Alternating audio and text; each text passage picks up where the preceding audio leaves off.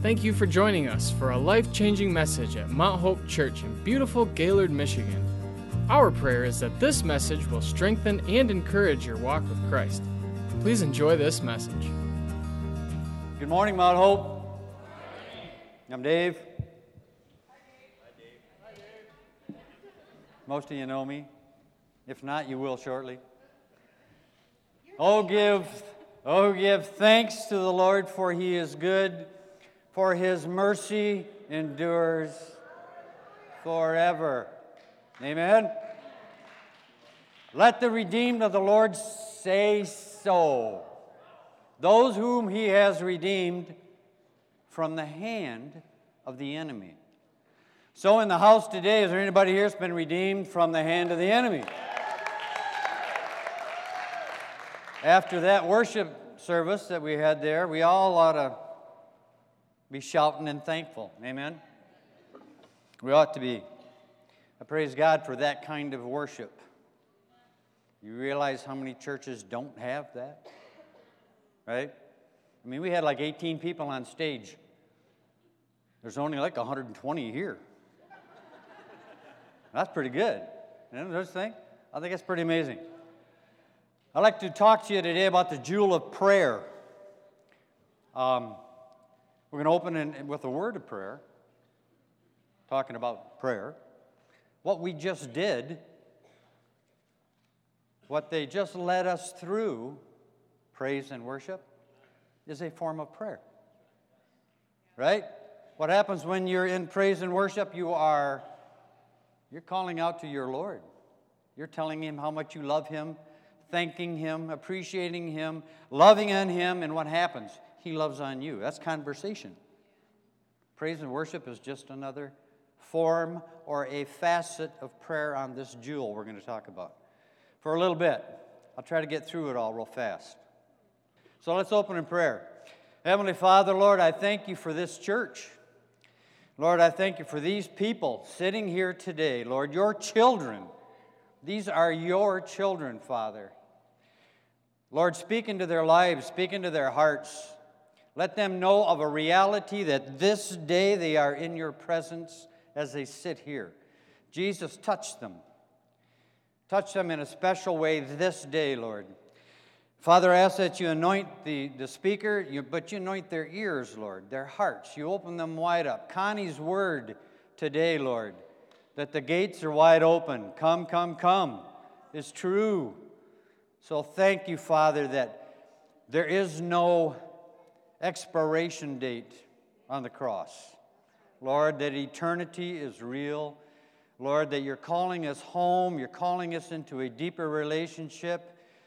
Hallelujah, Lord, that in this day and age we need you more than we have ever needed you before.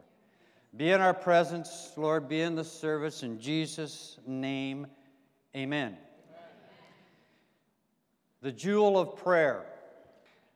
The great tragedy of life is not unanswered prayer, but unoffered prayer. It's not that God does not hear, it's that we do not ask, right? F.B. Myers said that. You, most of you ladies are going to know this lady, Beth Moore. You probably know her, right? There are parts of our calling, works of the Holy Spirit, and defeats of darkness that will come no other way than through furious, fervent, faith filled, unceasing prayer. Now, that is the voice of a lady that's been there, right? So, we're going to talk about some of these facets of prayer. We just talked about praise and worship. There's more than this. This is not an all inclusive list, all right? But praise and worship is a form of prayer. What we think of all too often as prayer is called the prayer of faith. It's our petitions. It's what, when we ask, you know, for things in our prayers. Most people think of that as prayer. It is called a prayer of faith because you, without faith, guess what?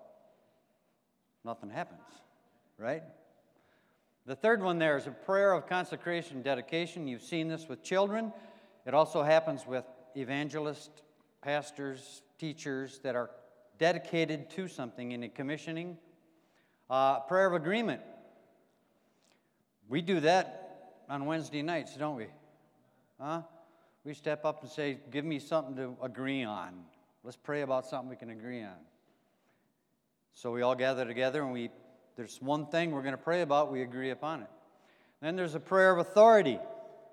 Believers in, in, in, in Christ, you have authority. You know that, right? You have authority to speak, but that's also a prayer. Because you don't speak of your own volition, you speak of His, right? And then the intercessory prayer. Very special prayer in God's eyes because, why? Because you're not in the middle of it. It's not about you. Prayer for intercession is when you intercede for somebody else that has a need. You get out of the picture, you're loving on your brother. The second greatest commandment is fulfilled to love your neighbor as yourself. You're praying for them, right? Very important, extremely important. What happens in today's world all too often is we don't pray until, right? We don't pray until we're on the way to the hospital, right? Or we don't pay, pray until we're on the way to the bank with a foreclosure notice or something, right? We don't. Not often enough. Now, we all pray, and I know you all pray, but that's not the approach, right? There was a pilot was flying an airplane. He was 300 miles away from the, the uh, airport. And he was 600 feet in the air. And he radios the tower and he says, I am 300 miles from you. I am 600 feet in the air, and I have just run out of fuel. Please advise. The tower comes back and says, Repeat after me Our Father, which art in heaven. That's the breaking of the glass. Too late. Well, maybe not too late. Why? Well, God is God, right? He knows that when we have this scream for help, that He's there for us. Prayer is not a parachute. Prayer is the very air that holds it up. Prayer is what makes things work. So when you jump out of that plane at 600 feet, realize the parachute, when you pull the cord, that's another prayer. I hope it opens. It's another prayer. But when it blows out and is hanging there, it is prayer that holds it up. It's the very air beneath it. But our prayers are conditional. Everybody knows that verse. Everybody knows that verse. But that very first word makes it a conditional statement. If, right? If my people who are called by my name, which is saying what? If my people who are mine, if they'll humble themselves and pray and seek my face, turn from their wicked ways, and while I hear from heaven, I'll forgive their sins and I'll heal their land. If if. If is a very important statement in there. I like John Wesley's approach God does, does nothing but by prayer, and everything with it. So I think by now you're getting the idea that we're going to be talking about serious prayer. Not, not break glass in case of emergency, right? We're going to be talking about the real deal. Why is it that way? Why is it that God does nothing without prayer but everything with it? It's about foundations. You already know 1 Corinthians 3:11, you've heard that a thousand times, that there is no other foundation than that which is laid, which is Jesus. We only have one foundation in your own private spiritual life and in this body. We only have one foundation, and that foundation is Jesus, right? But the mortar that we use to build on this foundation is prayer. Understand what you build upon that one sure foundation is only going to be established and held in place by prayer. Prayer is the mortar that holds it all together. Why do I say that? What were you doing when you got saved? You're praying. yeah, right? You began this journey in prayer. Right? If you're filled with the Holy Spirit, you were praying when you got filled with the Holy Spirit. Every day of your life is wound up in prayer. Everything you do in your Christian life is prayer. We're going to elevate it to the very top of the, the priority list in your life. And I would elevate it even higher than Bible study. And that's saying a lot for a Bible teacher, right? Because you know 4%, you know an hour a day, you know I'll beat you up all day on reading your Bible and studying it. But I still put prayer above it. Because even when you read your Bible and you open it up and God speaks to you, what do you think that is? God talking to you and you talking to Him. That's prayer, it's conversation, right? So every facet of your life is wrapped up in that. There's two practices that we're going to talk about personal and corporate. Personal prayer, the private prayer, the closet prayer, you've all heard about that, right? We're, we're called to imitate Jesus. 1 John 2 6 says, If you say you abide in him, then you have to walk the way that he walked. All right? You imitate Jesus. Luke uh, 5:16. Jesus withdrew to lonely places to pray. We've heard that. I'm going to go kind of fast. Hang on. You're called to the closet. When you pray, enter your closet, and when you shut the door, then you pray to your Father, which sees in secret. Please understand, it does not say silently, it says secretly. We'll talk about that later. Colossians 4 2, devote yourselves to prayer, being watchful and thankful. The Greek of devote yourselves means to continue in it, steadfastly, persevering in it. 1 Thess 5 17, pray continuously or without ceasing. Right? Are you getting the point? Ephesians 6 18, pray in the Spirit on all occasions, all kinds of prayers and requests. With this in mind, be alert and always keep praying for on praying for all the saints. There's some things that keep repeating in these verses. Right? Luke 18 1, Jesus is about to tell a parable. And this is the parable of the uh, persistent widow. Remember that? In the unjust judge. But he tells us what the parable's about in verse 1 before he even tells the parable. And that's it. Then Jesus told his disciples a parable to show them that they should always pray and not give up. How many people do you know are extremely persistent in their prayer life? That get a hold of the legs on the throne and won't let go until they get an answer.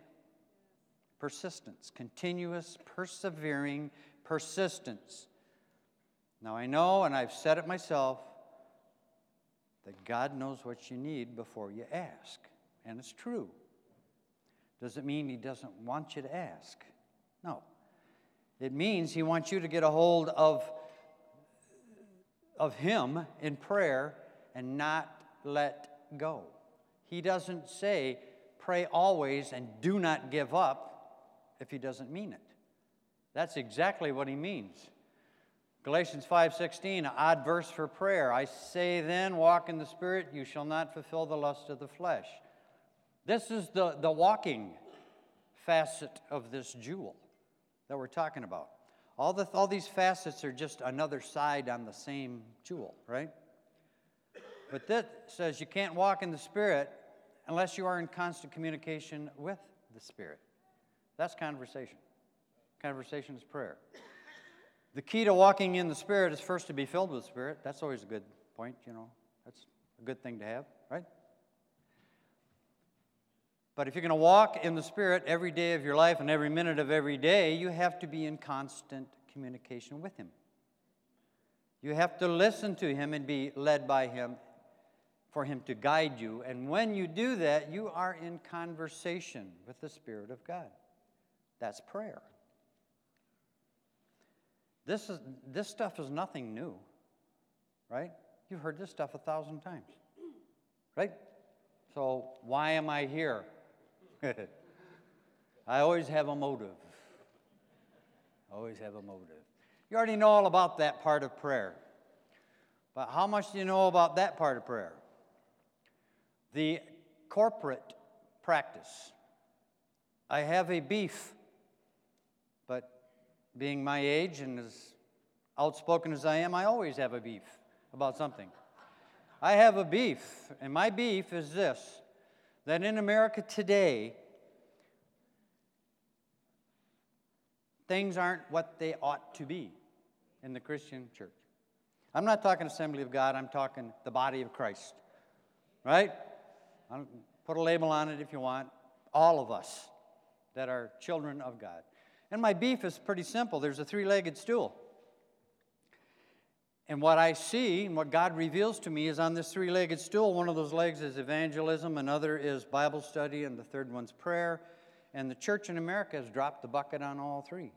We're kicking the legs out from under our own stool. Evangelism is left up to a TV preacher or an internet preacher or a radio or a Sunday morning preacher and, and left out of the body. Now, I'm not saying this is 100% for everything. I'm just saying that it is not what it should be. We, we're the evangelists. Us. Not the guy standing up here. Us, right? We're the evangelists. Bible study. Where do I begin? Right? Bible study. Bible study and biblical literacy has went down the toilet pretty much in America. Uh, I used to be able to stand up when I taught and just say a word and everybody knew what I was going to talk about. Today, I can't do that. We have not only stopped reading the Bible, we don't have hardly have Bible studies. And when we do have Bible studies, they're not attended well enough to make a large impact on the church. But the one I'm beefing about today is corporate prayer, that third leg. Why is that such a big deal? Because in America today, almost all churches do not have prayer meeting. Do you know that? They don't even have prayer meetings. I'm not saying they're not attended well, I'm saying they don't exist. They don't have prayer meetings. I can't imagine that. That you would actually say that you are a body of Christ and not gather to talk to your Father it makes no sense to me at all. How do you get by? You must have them break glass things all over your building, right? Because you're certainly not walking in what you should be walking in. So, we're going to run down the book of Acts a little bit, and I'm going to show you what prayer meetings look like in the book of Acts. All right? We should look the same. Do you agree to that? If the book of Acts is where it all began, it's where we started, it's where the church was born, I think we probably ought to act the way they acted. And yes, they did not have the internet or television, or, which really has nothing to do with anything. Acts 1 4. There's about 120 of them together. Guess what? That's about how big we are. Right? We're about Mount Hope size. And they joined together constantly in prayer. Constantly in prayer. We should too. In Acts 1, they also had a little prayer meeting to replace Judas with Matthias. Remember Judas Iscariot? They had to replace him with Matthias. They did it at a prayer meeting. There was a commissioning of Matthias. All the little yellow things you see below are what's supposed to be going on now, right? Acts 2:1, day of Pentecost came. They're all together with one accord in one place. What happened? Pentecost. We should be having our own Pentecost. Right? The Bible is not a history book. It's a living powerful Word of God. So there's no reason we don't have our own Pentecost. Acts chapter 4, we had another prayer meeting for boldness. Funny part of this, in Acts chapter 3, John and Peter had healed a man. Remember that? Silver and gold have I none, but such as I have give I thee. Remember that?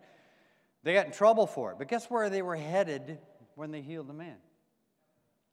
They're headed to a prayer meeting when they got in trouble. They were on their way to a prayer meeting.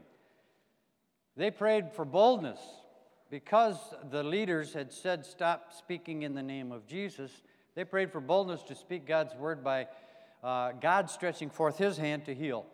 And the signs and wonders uh, might be done in the name of, the whole, of his holy child Jesus. And the result was that the place was shaken where they were praying.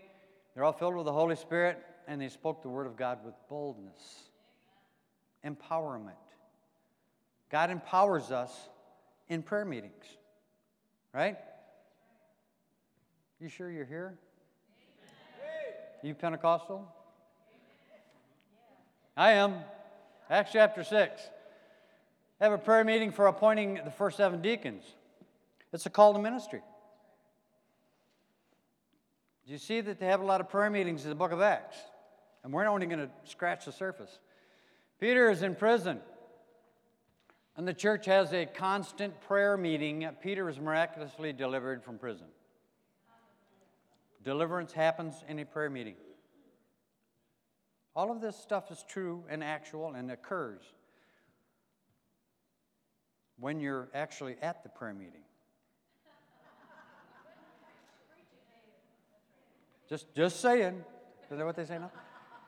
Acts 13, they're, uh, they're having a prayer meeting, and the Holy Spirit calls for Paul and Barnabas to be separated for the work that they're supposed to do, right? That first missionary journey. There's a sending out from these prayer meetings. They happen this way on purpose. Acts chapter 16, Paul and Silas are in prison. Oh, guess what? Guess where they were on their way when they were picked up and thrown in prison? They're on the way to a prayer meeting down by the river. They met a lady that had a spirit of divination. Paul got sick of it, cast it out. They got in trouble and thrown in prison. on the way to a prayer meeting. It was a small prayer meeting because there was only a couple of them all handcuffed up there, and God sent an earthquake. Their chains fell off. The result was that the jailer and his family were converted to Jesus. Chains were broken, and salvations happened. And that's a prayer meeting of two. Still a prayer meeting. They were kind of a captive audience in that they were in prison. They couldn't go anywhere, right? But it doesn't matter where you're at it doesn't have to be within the four walls. We have uh, common ground today. I don't prepare notes because, you know, I'm not very good at that. But when you guys have common ground today, I don't have notes for you to go from. So it looks like you're probably going to have to have a prayer meeting. Amen?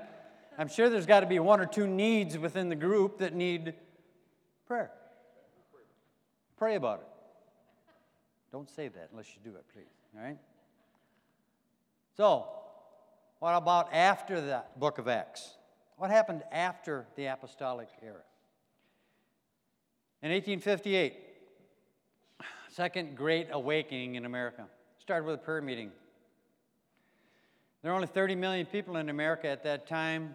Estimated that a million of them were converted to Christ in less than two years. Started with a prayer meeting. No TV, no internet, no radio. Not in 1858. Movement of the Holy Ghost. That's amazing in 1858. A million people out of 30 million in America were saved in less than two years. Prayer meetings are nice. Things happen. 1910, Rees Howells, a Welsh miner, he had a burden for South Africa. He went there, he started a prayer meeting. Result two revival meetings a day for 15 months, and thousands were saved. By the way, every Friday was an all day prayer meeting in that revival. Every Friday was an all day prayer meeting. And two revival ser- services every other day besides Friday. Here's one you probably know December 31st, 1900, Bethel Bible School, Topeka, Kansas. Charles Parham called a prayer meeting of 75 people. The Holy Spirit fell upon that prayer meeting. Out of that came Azusa Street, which you're all familiar with, which is the birthplace, basically, of the Assembly of God Church. From a prayer meeting, 75 people. Didn't take 12,000, right? 75 people. And we had the birth of the Assembly of God Church. What about today? Today bothers me. Believe it or not, according to all the studies and stuff that they do, all of the people saved in the world since 1950, now that's 1950, that's the year I was born, by the way. Since 1950, 70% of them were saved from 1990 and on. Now that's only 27 years. And 70% of them were saved after 1990. Now that's pretty amazing, right? I mean, that blows your mind when you think about it. The church of Jesus Christ in the world today is exploding. We pray for revival. It is happening all over the world. All over the world. Except in four places. And I follow this stuff, so I read those surveys and all those things. In Australia, it's hanging on and growing slightly, not exploding. In Japan, it's basically not growing. In Western Europe, it's basically deceased. In Western Europe, the churches are now museums. And the last place that in the world where the church is not exploding is North America. Not. That's not. Another little nugget I'll give you. See that bottom number up there? 0.5%. That is half of 1%, right? Half of 1%. There are 70 million Assembly of God people in America, or in the world, I'm sorry, adherents. 70 million in the world. America is one half of 1% of the Assembly of God people in the world one half of 1%. I'm not saying this, you know, to start a membership drive for the Assembly of God. That's not what this is about. What it's about is if revival started here and it spread around the world, why is it that it spread everywhere else but here? Why, why do we have the issues that we have? Goes back to my three legged stool. It's true. Christianity is not complex, not difficult. It's a very simple faith, trust thing, right? And it's basically Jesus doing what he told us to do in the first place go into all the world, preach the gospel, right? And even when he did it, he said, start at home, Jerusalem, when he told them, and work your way out, right? So that leg, the Bible study leg, and my beef today, the corporate prayer leg. Now you know why we are 0.5, one half of 1% of all the assembly of God in the world. We should be exploding just like they are. But we're not, right? It's a scary thing when I think about it. I don't know if that bothers you, but it bothers me because God is calling us back so that we reflect everything else He's doing in the world, He wants us to do. He wants it happening here. And He says, until y'all get real, I'm talking about all of America, I'm not talking about just Assembly of God, and I'm not even talking about just Mount Hope Church. Until the body of Christ gets real like they do around the world, and, in the exploding parts of the world, then we're not going to see that revival. And we won't see it because we have not entered into that place. You have to enter into that place of deep Bible study and of deep prayer in order for any of this to happen. But it must be done God's way. Right? And as we saw in the, in, in, the, in the verses, there's no clock up there, is there? Yeah, there is. Okay. Sorry, guys. It must be done God's way. And when God calls us to prayer, it's done that way. It's done persistently, not once in a while, persistently. That's Luke 18:1 is the verse. Continuously. There's no end to it. It's not let's all jump together on the prayer bandwagon for a week and fall back off. That ain't what it's about. It's a continuous, persistent. Do you know what fervent means? Passionate intensity. So if you go to a prayer meeting and it's like a funeral, and it's so quiet that you can't hear, you could hear a fly on the wall, how much passionate intensity is going on? I'm Pentecostal. I don't believe in closed mouths, I believe in loud mouths. So, if you're going to be fervent with the Lord and there's passion intensity in your life, do you have a burden? Who don't? Whether it be financial, whether it be health, whether it be your children gone astray, whether it be your spouse not saved, whether it, well, it doesn't matter. Everybody's got a burden. If you don't have a burden, there's something wrong. Because somebody needs something in your life. That's a burden. You need to get fervent with that burden. You need to get passionately, intensely involved in that. Continuously, persistently, and perseverance, with perseverance. That sounds, you know, sounds like a lot, but you'd be surprised how simple this is. This is nothing more than getting together, bringing your burdens with you, knowing and expecting God to act when you get there. Right? You walk in with open arms because you know it's coming at you. You know, my Lord and my Savior has not denied me. He's going to answer my prayers.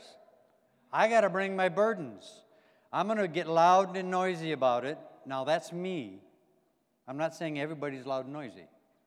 Some people will speak with their voice and they're still quiet, right? That's just how God made you. That's good. That's fine. All I'm saying is if you're going to get passionate about the things that really matter to you, a lost loved one or something, then you probably ought to get serious about it. You ought to bring it to that prayer meeting. You ought to pray the old fashioned way I got a burden. You can't, if you're Pentecostal especially, you can't be shy. You got to say, I have a burden. Agree with me in prayer, brothers and sisters. You guys that are supposed to love me. Yeah? Yeah? yeah? You guys that are supposed to get into my life like I get into your life. Right? That's what we are. We're one body. If one part of the body is happy, we're all happy. If one part of the body needs something, is sad, then we're sad with them. In today's church, we're all sad in different places. We're all happy in different places because we don't get together in prayer to be happy or to be sad or to meet each other's needs. That's right. Pentecost. Love your hat. The, uh, what I'm, what I'm really after, and I know I, I don't mean to always make demands, but I always will. I always will. I, I want the very, very best for you guys, but I, not my best. I want God's best for you. And until you listen and jump into that with it, you know that beautiful worship we had this morning? That was marvelous. Wasn't that marvelous? Well, that's what a prayer meeting feels like. Same thing. It's the same thing. There's no difference. If you come with a burden and you come with, a, with an expecting heart, knowing you're going to get met here by God, right? And when you corporately gather, you saw the list. You saw what happened in the book of Acts salvations, healings, deliverance, you name it. It all happens in those prayer meetings. But what we do is we are all 500 miles apart from each other. We're all praying. Great thing. Got to be doing that, right? But the power really gets released when you all come together. When, I, when someone can look in your eye and say, You have a need, I can see it. How do I pray? We minister to each other. There's a huge amount of strength and power released in those moments. There's salvations. People come to prayer meetings because of somebody loud like me because they think they have to, right? So they come to a prayer meeting, they get saved. Or they come to a prayer meeting and they get saved because they didn't know they weren't. It's happened before, too. Or they get filled with the Holy Spirit. That prayer meeting usually lasts eight or nine hours, you know. Anyway, those kinds of things need to be happening to us. We need to be delivered from some stuff. We need to be healed from some stuff. There's too much sickness in Mount Hope. You know? Cut it out. Stop it. You know? We don't need that. It's an interference. There's too much, maybe, I don't know, but there's probably too much financial problems. We're not called to spend all of our life breaking our back to pay somebody else. Right? You're really not called to be that or do that. You're called to serve your Lord. And He will meet all your needs. He really will. So, what are we going to do? What are we going to do? I heard it. I heard somebody saying it. If my people, which are called by my name, shall humble themselves. So when you get in the prayer meeting, what's the first thing that happens? It ain't about you, it's about us. It's about us ministering to us. In the process, you get your prayer answered. Pray and seek my face. Turn from their wicked ways. If you're dragging a bag of sin around with you, bring it. bring it to the prayer meeting. Bring it right here. And say, Lord, deliver me. Grab a brother, grab a sister. I have an issue in my life. I need to be delivered from. Grab us, whoever it may be. Let's get, you know. That bag don't belong. You don't need to be dragging that bag. You need to be holy before the Lord. You need to get rid of the things that distract you, right? Turn from their wicked ways, then will I hear from heaven. If then, then will I hear. I will forgive their sins. Doesn't say he might, doesn't say he'll think about it. It says he'll do it. He'll forgive your sins. And he'll heal your land. Wow. Isn't that something? So, there's the kicker. If it's going to be persistent, if it's going to be consistent, if it's going to be fervent, persevering, persistent, it's going to be all that stuff.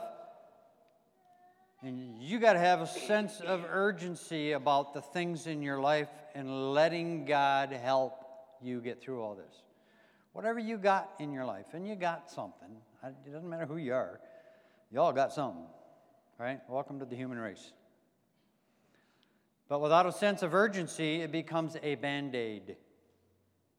Without a sense of urgency, of Lord, change my life, make my life a reflection of Jesus.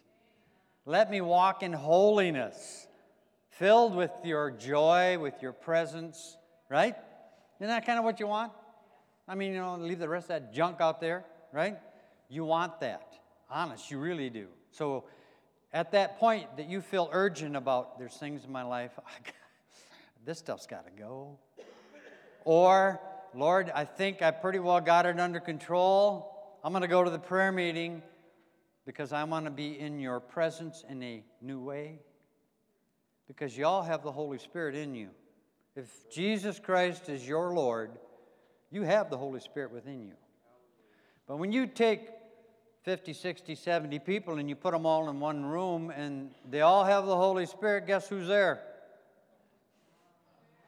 We got some power going on here, right? We went from a one watt bulb to a 100,000 watt bulb, right? And now we have the Holy Spirit in our midst. He's always with us anyway, always. I'm not telling you to stop praying in your closet. Don't do that. Pray every day. But when you get together, Get excited about it. Bring your bags. Bring your bags because if you got something to leave, this is where you leave them, right here at the altar. You leave them right here. You don't take them home with you, you leave them right here. You get healed, physical healing, filled with the Holy Ghost. But guess what? None of this happens if no one knows about it. You get my drift? You come in here with a great big burden, and we never find out you have a great big burden. Are we going to pray for your great big burden? We're not even going to know you got one unless we get a word from the Lord that says, go to that person. But quite often, even when that happens, you don't know why you're going, right? You just think, Lord's drawing me to you for a purpose, and I don't know what it is. I don't know what it is, right? So we need to, we need to start talking to each other. I'm not saying that everybody needs to confess every filthy thing in their life to everybody. Don't do that, right? That's not what this is about. You have friends that you trust. Those are the ones you want maybe to confess to, right? You have people that come along beside you. But you don't have to tell us what it is. All you got to do is show up at the prayer meeting and say, There's something in my life I want gone. I ain't going to tell you what it is, and I don't need to know what it is. Amen? All I need to know is you have a need, and there's something that needs to go. If you have a friend close enough, a brother or a sister that you totally trust, James 5 kicks in.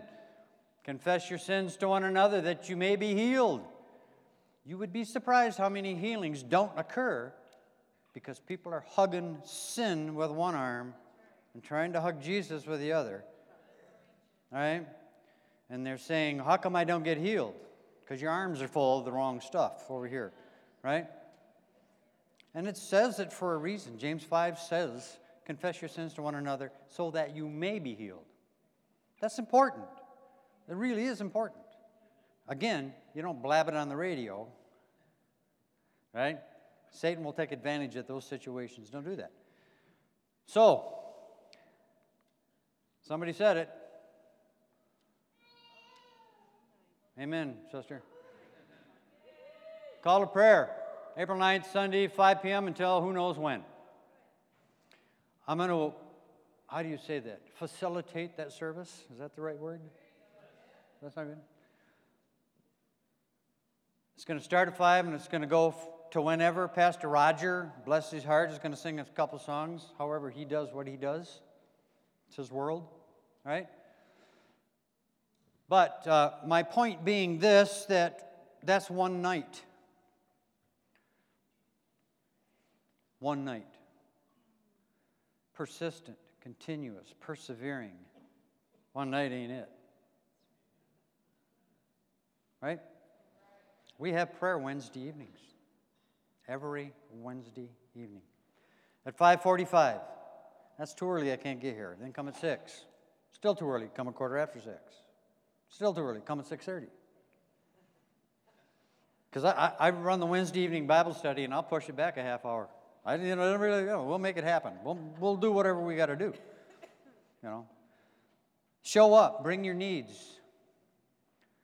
We pray a little differently on Wednesday nights. We're a little louder because we all we want to as Acts chapter 4 they all raised their voice to the Lord. We want to raise our voice to the Lord. So next Sunday, next Sunday I'm going to talk to you about the power of the spoken word and how the spoken word affects humanity, but how it affects you and how it affects everyone around you, and how the spoken word changes the world around you. And I'll give you verses to show you that. That when you speak into this earthly realm, and you're speaking God's word into an earthly realm, you're going to shake and rattle that earthly realm. Because it is a living, powerful word. It's not a book with ink in it. Right? So we're going to talk about that next Sunday. I did pretty good. I got about five or six minutes left. Whatever that says up there. So, my call to you today is this Do you love the Lord? Is everything in your life perfect? If you love the Lord and everything in your life is not perfect, you add those two together, you get a prayer meeting. I mean, what can I say? That's what happens. I, I love him, but there's oopses over here, and so it's time to it's time to get together. It's time to bring this junk to God. Let us pray with each other. Let us pray in agreement. Let us get excited about the Lord. And the thing up there called the clock is turned off. We don't care about that. And we don't care because God's at work. You can get up and leave anytime you want.